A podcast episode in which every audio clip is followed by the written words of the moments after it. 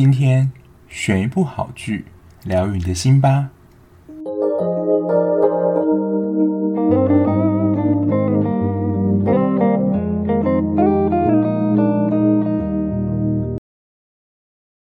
欢迎收听追剧二百五，我是小 B。Hello，大家，今天一开始呢，要先跟大家说一个新的消息。就是呢，如果你是用 Mixer Box 收听的听众呢，在我的专业里面旁边有一个赞助功能已经开启了。如果你觉得我说的还不错的话，那你自己也心有余力的话，也欢迎赞助我，让我的节目可以变得更好。那 Mixer Box 目前里面的赞助有三种不同的方案，根据不同的方案呢，就是当然费用比较高一点的方案会有一些额外的小礼物。我觉得有一个礼物刚好蛮适合我这个频道，就是手机的气囊支架。因为大家如果在追剧，如果你是用手机的听众的话，有这个气囊支架呢，你就可以就放在桌上，或是如果你在捷运上或通勤里面就是使用的话，你手拿着也不会很酸。所以我觉得这个礼物算是蛮实用的。不过就大家可以依照自己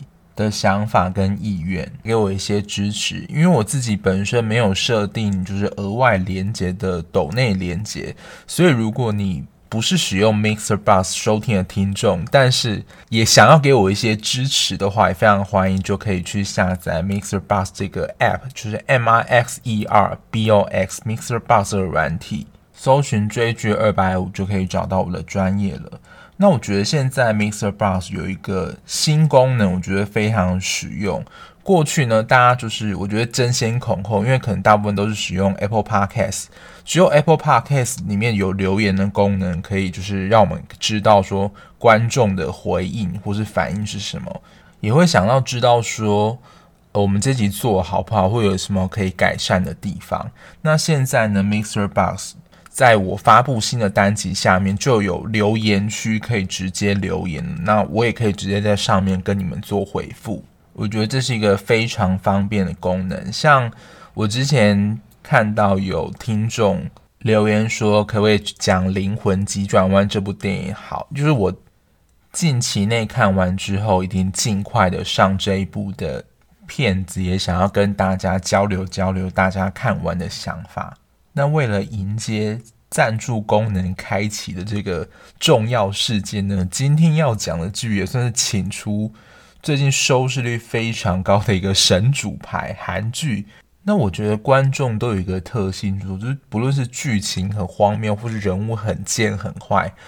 但是呢，都还是会在上片的第一时间准时收看，然后收视率也不断的冲高。就是最近的。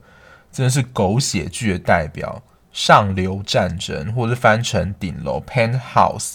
那这一部的收视率呢，已经跟《夫妻的世界》已经快差不多了。它目前第一季完结的收视率大概是三十左右，而且我觉得这一部很猛是。它一开始就已经设定说要拍三季了，也就是说这个剧情庞大到它一季没有办法完全的解释。而且它可能也预料到说收视率看得很好，因为其实如果收视率不好的戏剧，有可能就会直接被腰斩掉。即使呢他已经预计好要拍三季了，但是可能因为收视率不好，然后没有赞助啊什么，就直接停拍。但今天要介绍《上流战争》，好像完全没有这个问题。那《上流战争》它的第一季总共有二十一集，其实比一般的韩剧都还要多蛮多的。那在台湾的平台呢，是只有爱奇艺才看得到。如果啦你自己本身是非常喜爱这种狗血的剧情的话，这一部我觉得真的不能错过。其实，在开播之前呢，大家都会有一个。昵称就会说它是变态版的《天空之城》，但我觉得其实它比《天空之城》的浮夸程度更高了。因为《天空之城》，我觉得它比较着重的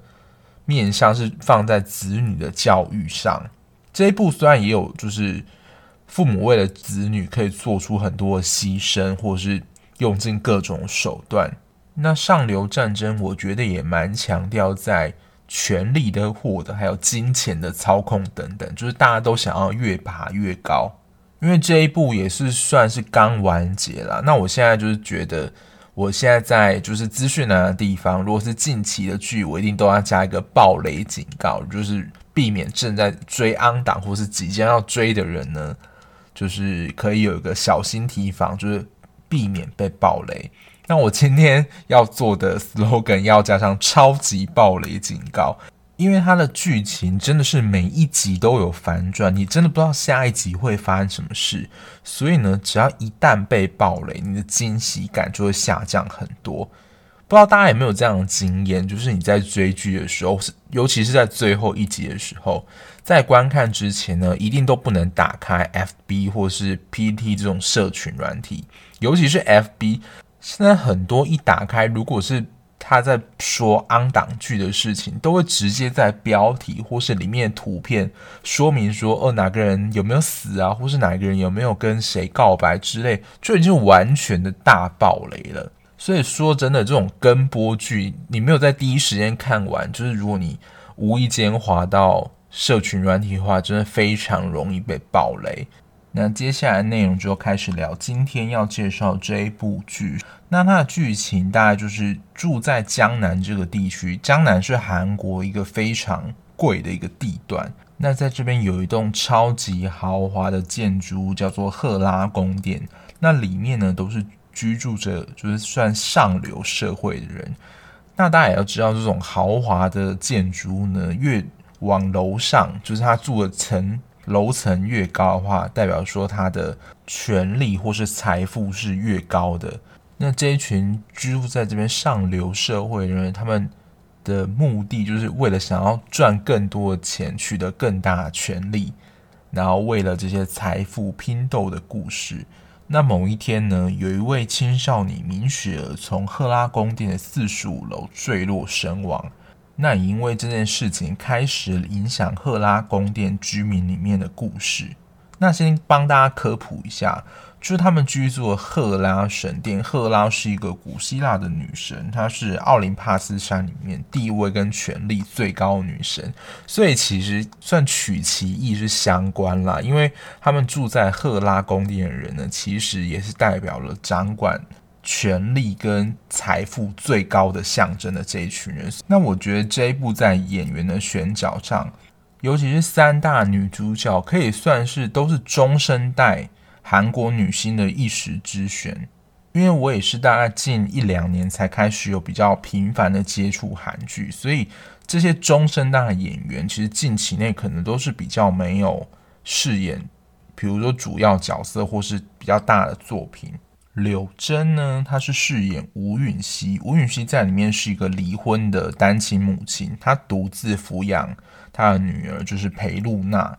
那柳珍呢，其实算是韩国 K-pop 女团的先驱，真的看不太出来。就是早期真的就是以唱跳歌手的名义在节目上露面。那她结婚后，就是感觉作品也稍微比较少少一点。不过我在网上看到她现在跟以前的其实状态没有差很多，因为大家都知道韩国的整形风气其实是蛮盛行的。那我觉得她现在跟之前的状态没有差很多，就真的是天然美女。然后再是千瑞珍，是由金素妍这位女演员饰演的。那她在里面呢是清雅财团的理事，那她的有一个女儿叫做何恩欣。金素妍，她之前比较有名的戏剧是《爱上女主播》，也是比较早期的一部韩剧了。那她在《爱上女主播》那一部也是饰演一个反派的角色。那她在这一部的角色千瑞珍呢，也是比较属于反派的性格。然后在剧中呢，她的老公何允哲跟吴允熙是初恋的关系，所以吴允熙跟千瑞珍他们其实是在高中的时候就是认识的。所以待会也会讲一下他们之间的恩怨。再来，另外一个女主角是沈秀莲，是由李智雅这位演员饰演的。这是我第一次看到这位演员，她长得真的是非常的漂亮。然后她在这一部呢，她是居住在赫拉宫殿的顶楼，也就是权力最高的女主人。然后她是硕勋跟硕景的妈妈，但跟她自己不亲，因为并不是亲生妈妈。那里面的男主角有朱丹泰、何允哲跟李奎正。那这三位男性角色呢，在我看前导的资料，或是角色人物性格的描写的时候，大家都说，呃，朱丹泰就是一个变态，然后何允哲呢，他就是为钱放弃爱情的一个男人，算是见钱眼开嘛。然后李逵正呢，就是一个妈宝。随着看剧的过程，剧情发展演进，这三个称号呢，也会如实的印证在这三个男性角色身上。那这一部戏呢，有几个看点。第一个，我觉得非常重要，就是它的剧情非常紧凑，而且不拖戏。就明雪坠楼这个事件，算是他们的主线吧，所以最主要的工作也是要调查说谁是真正的杀人凶手。每一集的过程都会慢慢的推进，找出有可能杀害明雪的真正凶手是谁。然后后期呢，也有一些人物的加入，算是蛮突然的，而且是关键的角色，像是巨虎东，他在裴露娜在学校受到欺负的时候呢，就救了他了一把。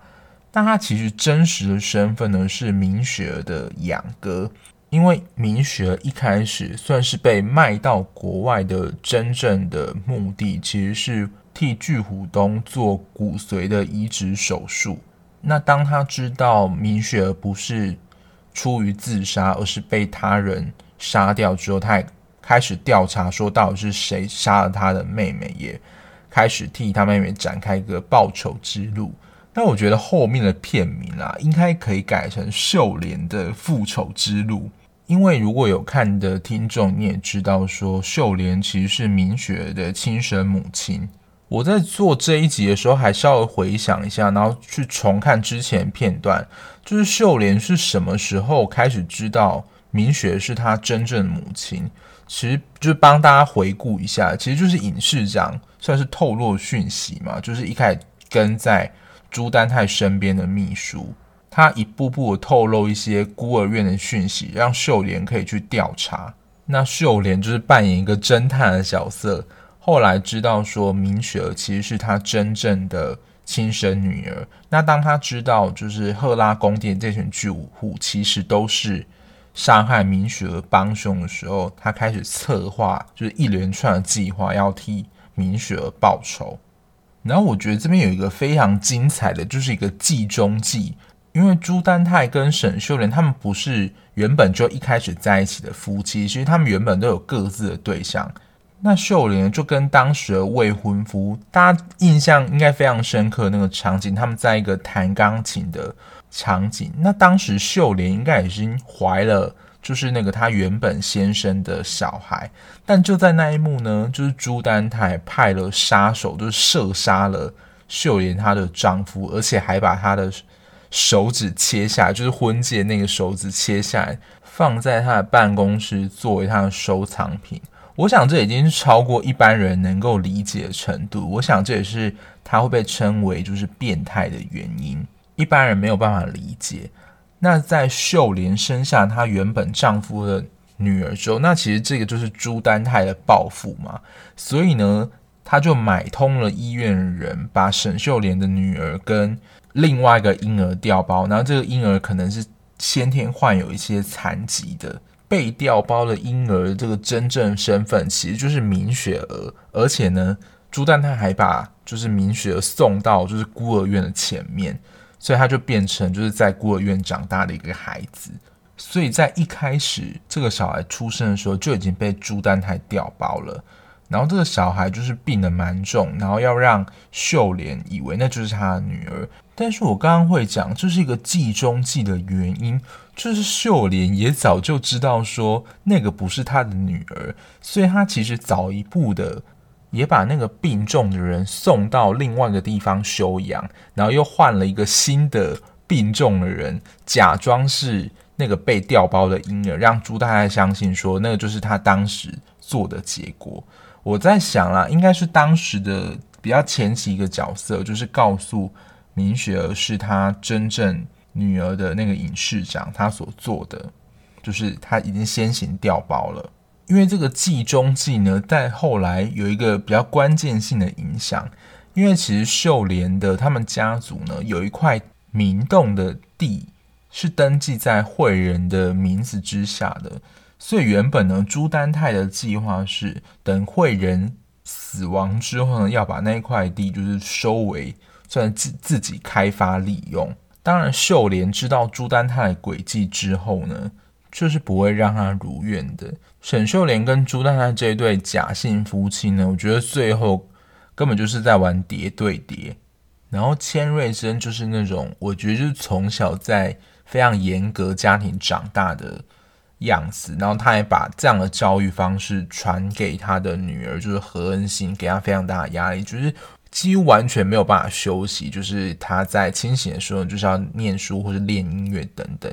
因为千瑞珍本身算是一个音乐家吧，然后也取得很高的成就，所以他也这样的就是逼迫他自己的女儿也要进行这样的学习方式。然后他本身呢跟朱丹泰其实是外遇的关系，他们外遇的关系其实也在剧情当中发酵了好一阵子。不过也因为他们外遇的关系被明雪儿发现，而且有录影存证，这也是他们会想要除掉明雪儿的一个。原因之一，我想会说它剧情紧凑，也是因为可能在一集之中，两个角色之间的关系就有很大的变化，或是完全不一样了改变，所以几乎每一集我觉得都是不能错过，不然你可能会 miss 掉一些东西。那我觉得这一部的第二个看点就是你可以感受到有权力跟没有权力之间无力感是非常强烈的。然后我们原本的道德观啊、价值观啊，在这一部就是会非常的受到冲击，因为可能过去我们过往都是觉得呃正义必胜啊，或者好人最后一定会获胜。没有，我自己在看这一部的前四集的时候，其实心里的感受不是非常舒服。就是我刚刚讲的很多剧都是说毁你的三观，我觉得这一部是毁你的五官。而且可能会看得越看越气，好像这个世界没有是非黑白可言呢。只要你有权有势，就是白的也可以被你说成黑的，黑的也可以被你说成白的。那这一部的金句，其实在前面一开头的时候，其实就有讲到了。他说：“权力才是一切，谁会管你这种一无所有人的感受？当你有权有势的时候，你才会被人家看到，被人家敬重。”真的，光是吴允熙的女儿裴露娜要进入清雅艺高的这个过程，就是几经波折啊！她在前往考试的路程当中被车撞，然后当然这个被车撞呢，其实背后也是千瑞珍指使的，因为其实裴露娜她的资质是很好的，所以如果以正常的评分管道，她是一定能够入学的，但就是因为她是吴允熙的女儿。所以她就是要想方设法，不要让她进入，就是清雅艺高。那他们两个人恩怨，其实就是在清雅艺高的时候就已经结下梁子了。当时其实他们两个都是非常会唱，但其实是千瑞珍用那一座引以为傲的那个清雅艺高那个奖赏奖杯割了吴允熙的脖子，就是流血嘛。他就把吴允熙的血抹在自己的脖子上，假装是吴允熙伤自己，然后就假装昏倒。然后千瑞珍的爸爸看到说，就以为是吴允熙伤了自己的女儿。也因为这样，吴允熙就是算被迫的放弃了音乐这条路。那其实吴允熙一直都记得这件事情，那也是因为这件事情，两个之间就成为了死对头，所以千瑞珍才要想方设法的。就是阻止吴允熙的女儿进入清雅艺高，还有就是在评分的时候，因为其实这种音乐的术科，他们都一定会有考试嘛，除了可能笔试之外，一定会有唱歌的这种术科考试。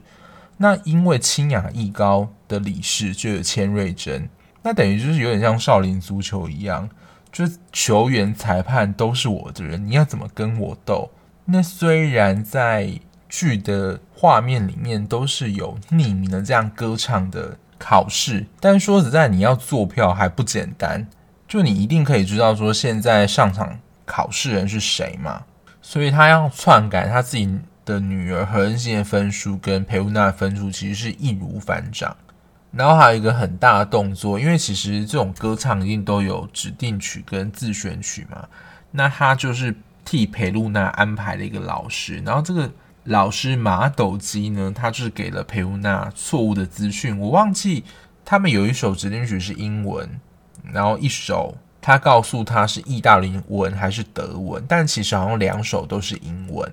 反正就是给他错误的资讯，让他有一首其实是没有准备的。所以我记得好像也是考试前一天还是前两天，裴露娜才知道说，原来那个马斗基这个音乐老师他给了错误的资讯。那当然后面这个马斗基老师他就自然而然出现在清雅艺高的学校里面，因为他就是千瑞珍的人嘛。所以你就会看到说，即使是像裴露娜在音乐这么有才华的人，他没有这些资源跟权力的话，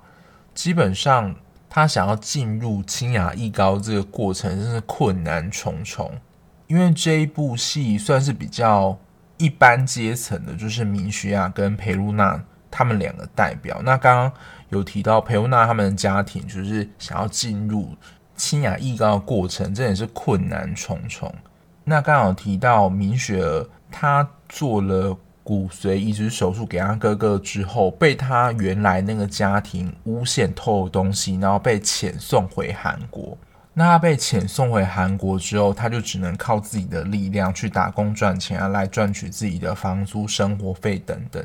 所以就是我觉得就是比较困苦的人家。所以在剧情当中，他要去接家教啊，甚至在打工的地方洗碗盘等等。而且在剧情当中，他被受聘到朱丹泰他们家担任硕勋跟硕景的家教，但仅因为硕景他本身就没有很想要学习，因为他感觉到压力很大，所以他就是在家教的过程当中诬陷明雪儿偷了他自己的东西，因此而被解雇。因为整场戏完全就是锡金在自导自演。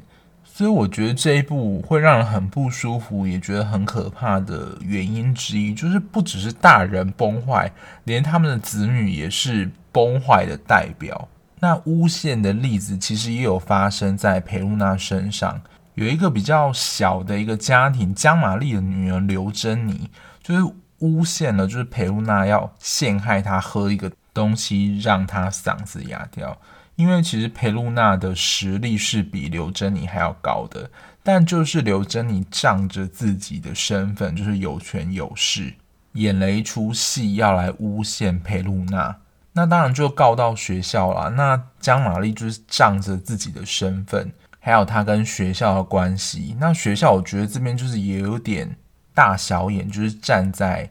江玛丽这边的立场，所以就会感觉到说，好像穷人说的话就没有人相信。而且我觉得这个编剧很强的，就是他这样的遭遇完全就是他妈妈学生时候的翻版。当然一开始啊，吴允熙为了就是裴露娜的前程，因为我觉得他就是跟一般妈妈一样，就会担心就是小孩的读书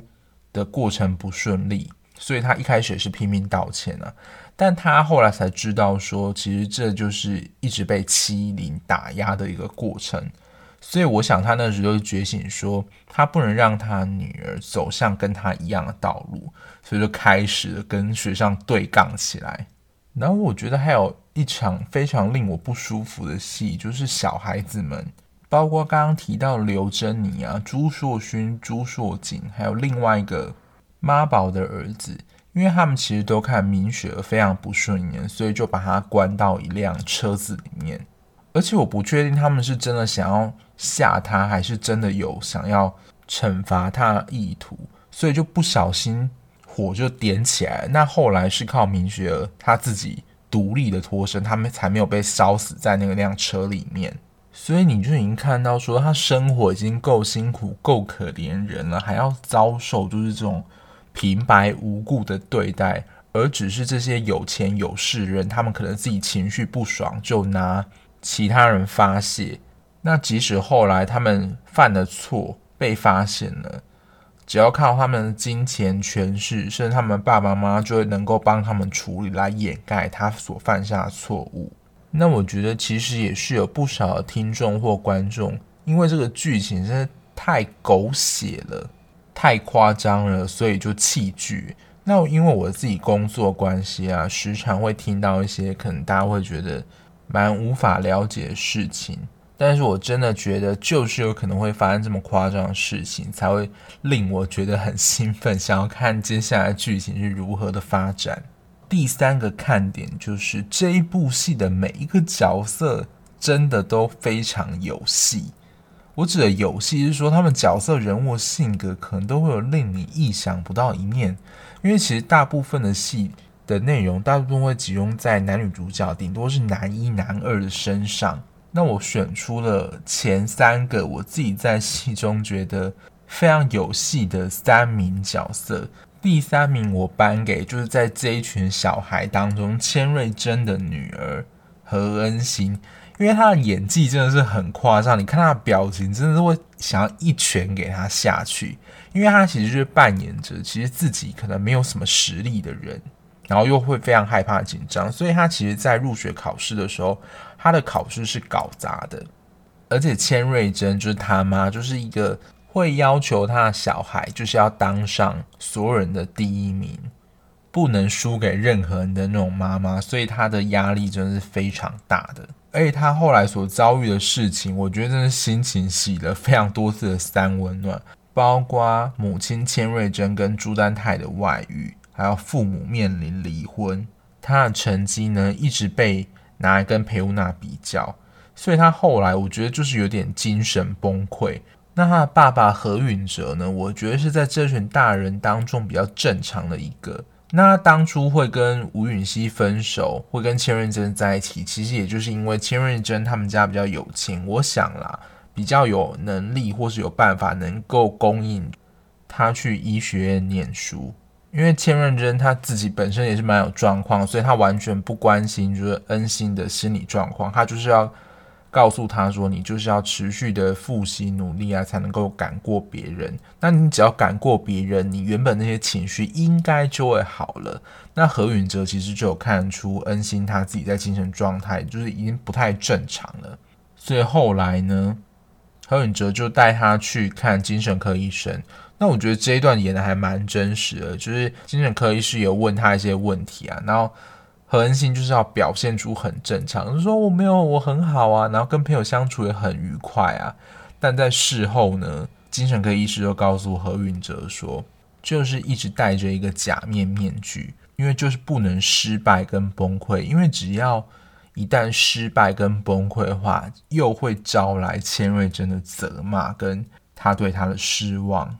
所以他就只能一直表现出这种很坚强的样子。但其实整个心理的压力是没有办法被处理的。第二个是巨虎东，也就是 Rogan Lee，A.K.A. 明雪的哥哥。他在一开始在剧中的表现，感觉就是一个甘草人物。但是我想说，这么紧张戏码里面，怎么会安排一个这样搞笑角色？但其实一开始他是救了正在被同学欺负的裴露娜。我就想说，这个人物应该之后会有蛮大影响力的。而且我觉得他很强的是，他面对就是朱丹泰这种诡计心计非常深的人，还能够表现得如此镇定。当然，前面有一段时间，他也在寻找说到底是谁杀了明雪儿，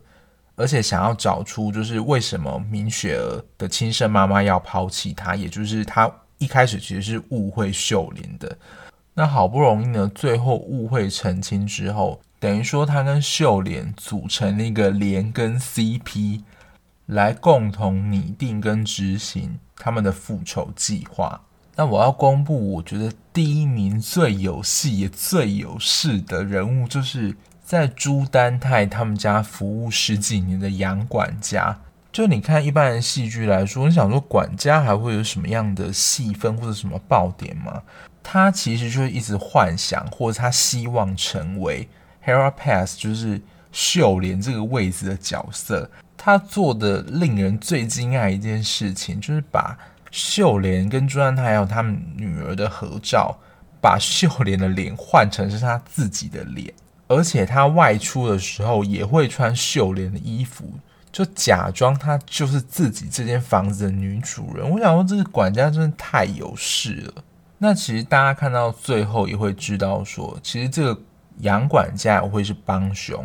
但我觉得他也是迫于无奈啦，因为如果他不这么做的话，他也就是会被朱丹泰就是惩罚。总之，我觉得他把秀莲的脸换成是他自己的脸，这一幕真的令我太惊讶了。当然，这一部的每一个角色的个性，我觉得都非常鲜明跟有特色。但这三个人就是会令我觉得特别想要再拿出来提的亮点人物。也欢迎跟我分享说，你们在剧中觉得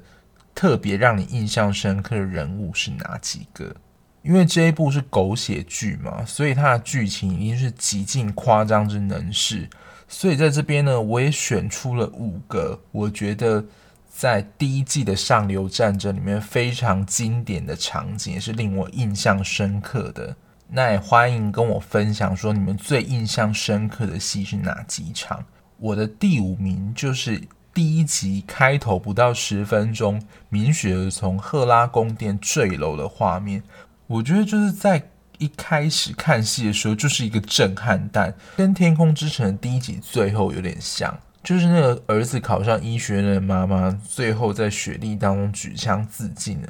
就是一个非常令人你可以说震慑或者吓到场景，就会引发我们想要继续看下去的欲望。第四名呢，其实就是刚刚有提到的。沈秀莲的女儿慧仁被调包这个计中计的事件，因为其实这个梗铺的蛮长的。因为一开始慧仁的被调包跟判死，基本上我记得是在前六集的时候就已经完成了。可是被沈秀莲调包，就是送去静养的那个慧仁，他是要到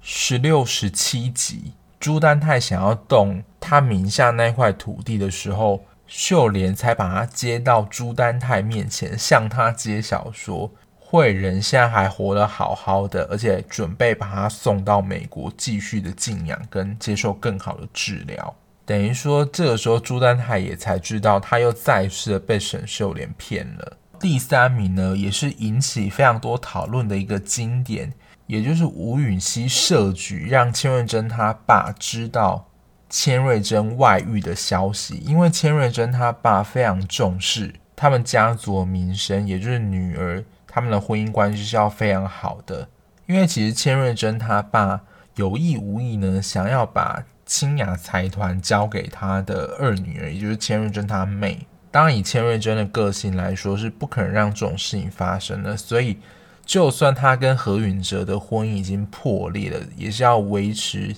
表面的和平。不过，也就是因为吴允熙设这个局，让千瑞珍他爸知道说千瑞珍的状况，所以在这件事之后，千瑞珍他爸就改变主意，想要把清雅财团交给他的二女儿。然后就在一个雨中的场景，就是千瑞珍要阻止他爸做这件事情，这时候千瑞珍也才一次性的爆发，表达出他对于他爸爸的不满。也其实就是他对待何恩贤的方式，就是要求他完美啊，他不能够输啊。所以其实千瑞珍从小也有非常大的压力，他只能够不断努力，然后不断的成功完成父亲的期待。他认为只有这样的方式才能够得到父亲的爱，所以他其实从小也是一个缺爱的小孩，只是在他。向他父亲说明了这一切之后，他父亲就突然应该是心脏病发吧，从一个石阶梯上摔下来。因为他父亲手里拿着原本就是一个应该是要宣读谁是清雅财团下一任继承人的一个证书，而且原本那个证书上的名字应该就是写着千瑞珍他的妹妹。所以这个时候呢，不能让清雅财团被他妹妹抢走这个想法冒出来的千瑞珍，他就处在一个矛盾的心情，就是到底要不要救他的爸爸？然后为了守住他仅有东西，也就是清雅财团，他就选择就是放他爸，就是在那边也没有帮他叫救护车，他就拿了这个证书逃回了家中。然后我想，他那个时候心情一定是非常矛盾跟惊慌的，所以他展现的手法就是，因为他手上还有血，应该就是他爸摔落下来时候流的血，所以他就用沾满鲜血的双手在疯狂的弹着琴，很像是疯狂音乐家会做的事情。但我想这一幕真的太经典，我觉得这一幕真的是能够看得出金素妍这位演员演技的一个。我觉得是极致高峰的一场戏，然后第二名场景，我觉得也是这部戏当中一个经典，就是以为我在看夺魂剧，因为在一开始的时候，他们不是设局把明雪儿关进一个车子里面吗？所以后来 Rogan Lee 跟沈秀莲就以同样的方式对待这一群疑似杀害明雪儿的犯人，他们也想要趁这个过程当中去调查、拷问，说谁才是真正杀了明雪的犯人。Rogan Lee 呢，就邀请他们小孩去参加一个 Grace 的一个音乐会，然后把大人呢就骗他们说要去参加一个庆祝的酒会，这样。但其实他们一醒来之后，他们就会发现他们被关在一辆就是公车上，然后但这个公车是让他们出不去的，而且这个公车前面就装有一个定时炸弹，所以当然众人一定很害怕嘛。然后我觉得这真的是夺魂剧的剧情，由沈秀莲扮演这个藏镜人来拷问说，到底是谁杀了明雪？如果他们不从的话，就是要杀了他们这样。而且大人他们被关在这辆公车上的情形，小孩子可以从他们被关在那间房子的电视上看到，所以小孩子看到他们父母被这样关起来，其实也是蛮紧张的。所以沈秀莲呢，就要求这些小孩子。就是要写下他们过去到底对明雪做什么样的事情，是怎么欺负她的，也算是让他们有一个自白的机会。那大人这边当然是嘴就比较硬，就抵死不说。那当然这时候沈秀莲不是好惹，他就是前面有一个假人，他就是做事的把那个假人就是让他爆炸，加深他们的恐惧度。因为这样设计完全是仿效当时小孩子对明雪儿这样子的对待。秀莲是要让他们体验一下当时明雪儿的感受。虽然我觉得以剧情合理上应该不会有人这么做，但我想这就是狗血剧，让这些坏人得到一个惊吓或是应有的惩罚，听众或是观众才会看得觉得很过瘾。然后再来是第一名，其实就是沈秀莲，她揭发了吴允熙其实就是杀害明雪的真正凶手。因为其实有看的听众应该都知道，秀莲跟吴允熙他们在中间的关系其实是非常好了，但秀莲其实一直算是都是在利用吴允熙啦。然后其实这也是最后吴允熙会跟秀莲反目的一个，我觉得是其中一个原因。但其实秀莲是真心的珍惜他们两个之间的友情。不过当时我在听到吴允熙在说了一句话之后。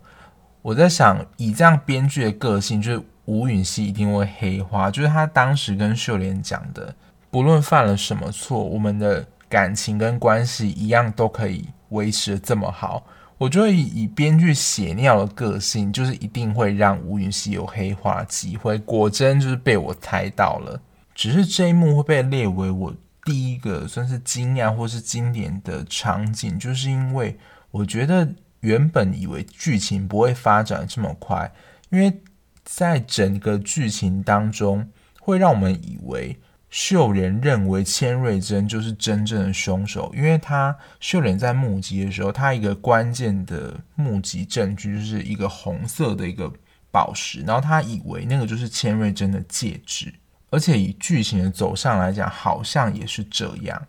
但到那时候，秀莲才发现说，她当晚看到其实是一个苹果的项链，而且那个项链主人正是明雪儿的，因为秀莲也有一个一模一样的。所以我本来以为就是要揭穿杀害明雪儿的凶手，可能会拖到第二季才会慢慢的揭晓，没想到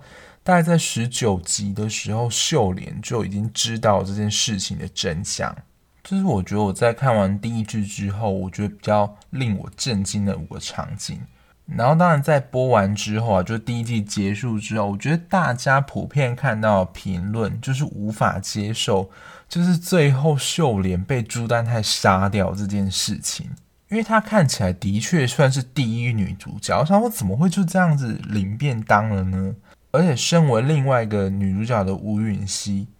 也被陷害，认为说她就是杀害沈秀莲的凶手。那其实是因为她自己觉得她自己杀了明雪，这个愧疚的情感，才承认说她其实自己也杀害沈秀。但其实没有，就是真正的主谋就是杀害沈秀莲是朱丹泰。但因为后来啊新闻什么都报道说就是杀害了秀莲的凶手是吴允熙，所以 Roe 跟 Lee 看到这个消息就认为说是吴允熙杀害了秀莲，所以这个时候 Roe 跟 Lee 就暴怒说他就是要杀了吴允熙嘛，所以最后一幕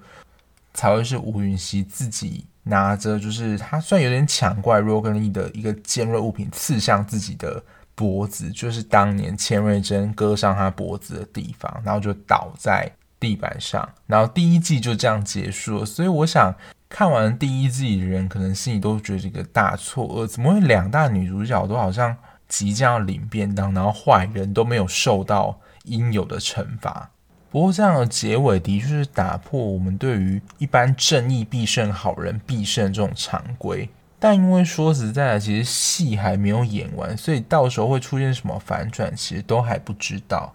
所以就真的大家静待第二届到来，其实也蛮快的啦。他第二季听说二月就会上了，然后有一个片段是我自己在看的时候也会觉得有一点突兀的地方，就是为什么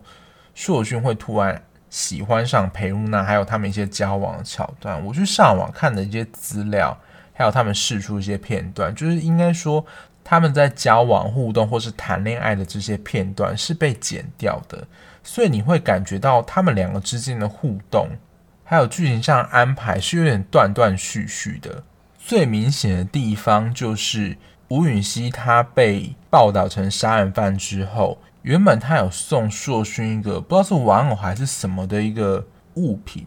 但他后来呢就被挂在露娜他们家门口，就是想要退还给他。但这一段剧情呢，完全没有在之前的剧情当中出现过。所以我想说，是不是有漏掉什么？因为我当时看到真是有点一头雾水。后来才发现说，他们有互动的片段被剪掉了，所以看起来才会这么的突兀。我觉得这也是比较可惜的地方。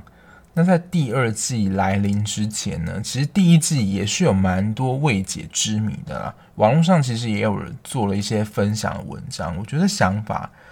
或看见都跟我蛮接近的。我觉得第一个。一定是最多人会有最大疑问跟好奇，就是秀莲跟吴允熙他们两个到底有没有死？虽然在最后一集的解释当中，他就是的确被朱太太刺了好几刀，就是秀莲，但是死的到底是不是秀莲？因为在网络上有人猜测说，会不会秀莲其实是有双胞胎妹妹，那死的那个其实是他的双胞胎妹妹，并不是秀莲本人。就有这样的传言出现，然后吴允熙其实最后那个倒地的画面也看不出来说到底是生是死。那与剧情峰回路转的程度，秀莲会不会重新的复活或怎么样？我觉得也是非常有可能的。第二个是秀莲女儿慧仁，她之前有因为明洞这块土地的事件就是有出现过，然后后来应该就是回美国了嘛。那其实原本 rogen Lee 呢，他是想要安排秀莲就是回到美国去跟慧仁作伴这样，但因为现在秀莲死了，所以我不晓得这条线还会不会继续的下去。那慧仁会不会在之后出现又扮演一个关键的角色？目前还不知道。然后第三个呢，就是硕勋跟硕金他们的真实的生母是谁？因为其实大家应该都知道，秀莲算是他们的不算养母吧，但就是继母这样的身份。但其实，在朱丹泰保险箱中，就是其实有一张照片，其实就是他们两个亲生母亲的真实身份。但这个人到目前都还没有真正的现身，唯一。得到线索就是在照片上有一个刺青的图案，所以他们的生母是谁，然后会不会出现，然后扮演什么样的角色，也是目前还没有得到答案的。然后第四个，我觉得也是一个蛮大的疑点，就是杀害明雪儿的真正凶手真的是吴允熙吗？因为其实在一开始前面的片段都会让我们觉得说，应该就是千瑞珍跟朱丹丹他们。杀了明雪儿嘛，但到最后才会渐渐引导到说，吴允熙为了要让裴露娜从替补第一的名额进入清雅艺高，所以才把入学成绩第一名的明雪推下去。但因为他其实那天喝了很多酒，所以他那天的记忆其实也是模模糊糊的。但他也是因为最后想起来，觉得他好像是这么做，所以他就以为说他就真正的。认为说是自己杀害了明雪，但事实真相到底是不是这样？我还是保留一个存疑的态度，也不知道会不会因为这个事件其实真的不是这样而形成了一些反转。然后就是在最后一集加入的一个算是新角色吧，他就请一个记者转交一封信给吴允熙，然后那封信其实非常感人，就是秀莲告诉吴允熙说，他一直非常重视这段感情，就是真的把她当做亲姐妹这样对待。所以吴允熙啊，原本他是想要抱着赎罪的心态，承认他杀害了沈秀莲。那因为他可能也是杀害了明雪儿的凶手，然后他想要去赎罪，但是也看到了这封信之后，他才决定他想要去找出谁才是真正杀害沈秀莲的凶手。因为他如果认罪的话，真相就不会水落石出嘛，就是被判定说他就是真正的凶手。所以他最后呢，才改口说他并没有杀害了沈秀莲。那以上大概就是在第一季完结，就是第二季之前的一些未解之谜。不知道第二季的时候会不会就是一一的解开这些没有解释的事情。那总结来说呢，如果你是想看韩剧那种美好粉红泡泡爱情的剧情呢，这一部完全不是这个路线。在这个戏中呢，就会看到人性最丑陋、最真实的一面。但这一部的戏剧张力，我觉得非常的足够，而且几乎啦，我觉得是没有冷场。就看《夫妻的世界》最后俊英闹别扭那一段，我都觉得还有点小拖。那这一部几乎没有。它虽然是韩剧啊，但我觉得它有像到美剧的一个点。就是它到每一集的最后都会留下一个爆点，就会让你想看说下一集到底会发生什么事，或是又有什么反转了。就你完全猜不透下一集到底会发生什么事。还没有看的听众呢，就是现在可以先看起来，因为就是刚刚说的第二季预计二月会播出，你看完的时候差不多应该也可以，就是马上接档第二季了。当然，里面我觉得很多剧情不是不可能发生，但是我觉得例子其实都是蛮极端的，而且这些极端，我觉得蛮多是我们不愿意或不想要看到的情节，因为那种感觉太黑暗，给人感觉太无力了。你真的会有一种感叹，说怎么会发生这样的事情？我觉得这种无力感又跟青春记录那种无力感不太一样，因为青春记录你可能就是。本身就比较没钱，可是你还可以靠着自己的努力，或是甚至一些机缘，能够完成或达成你的梦想。那我觉得，在上流战争这种，即使你自己有很好的才能，你还要必须躲过别人的算计。但在球员、裁判都是他们人，你根本就打不过那种无力感，你就是毫无胜算。但也就是因为剧情太狗血。太夸张，就想说到底还可以怎么样夸张下去，就会引发一直你想要看的欲望。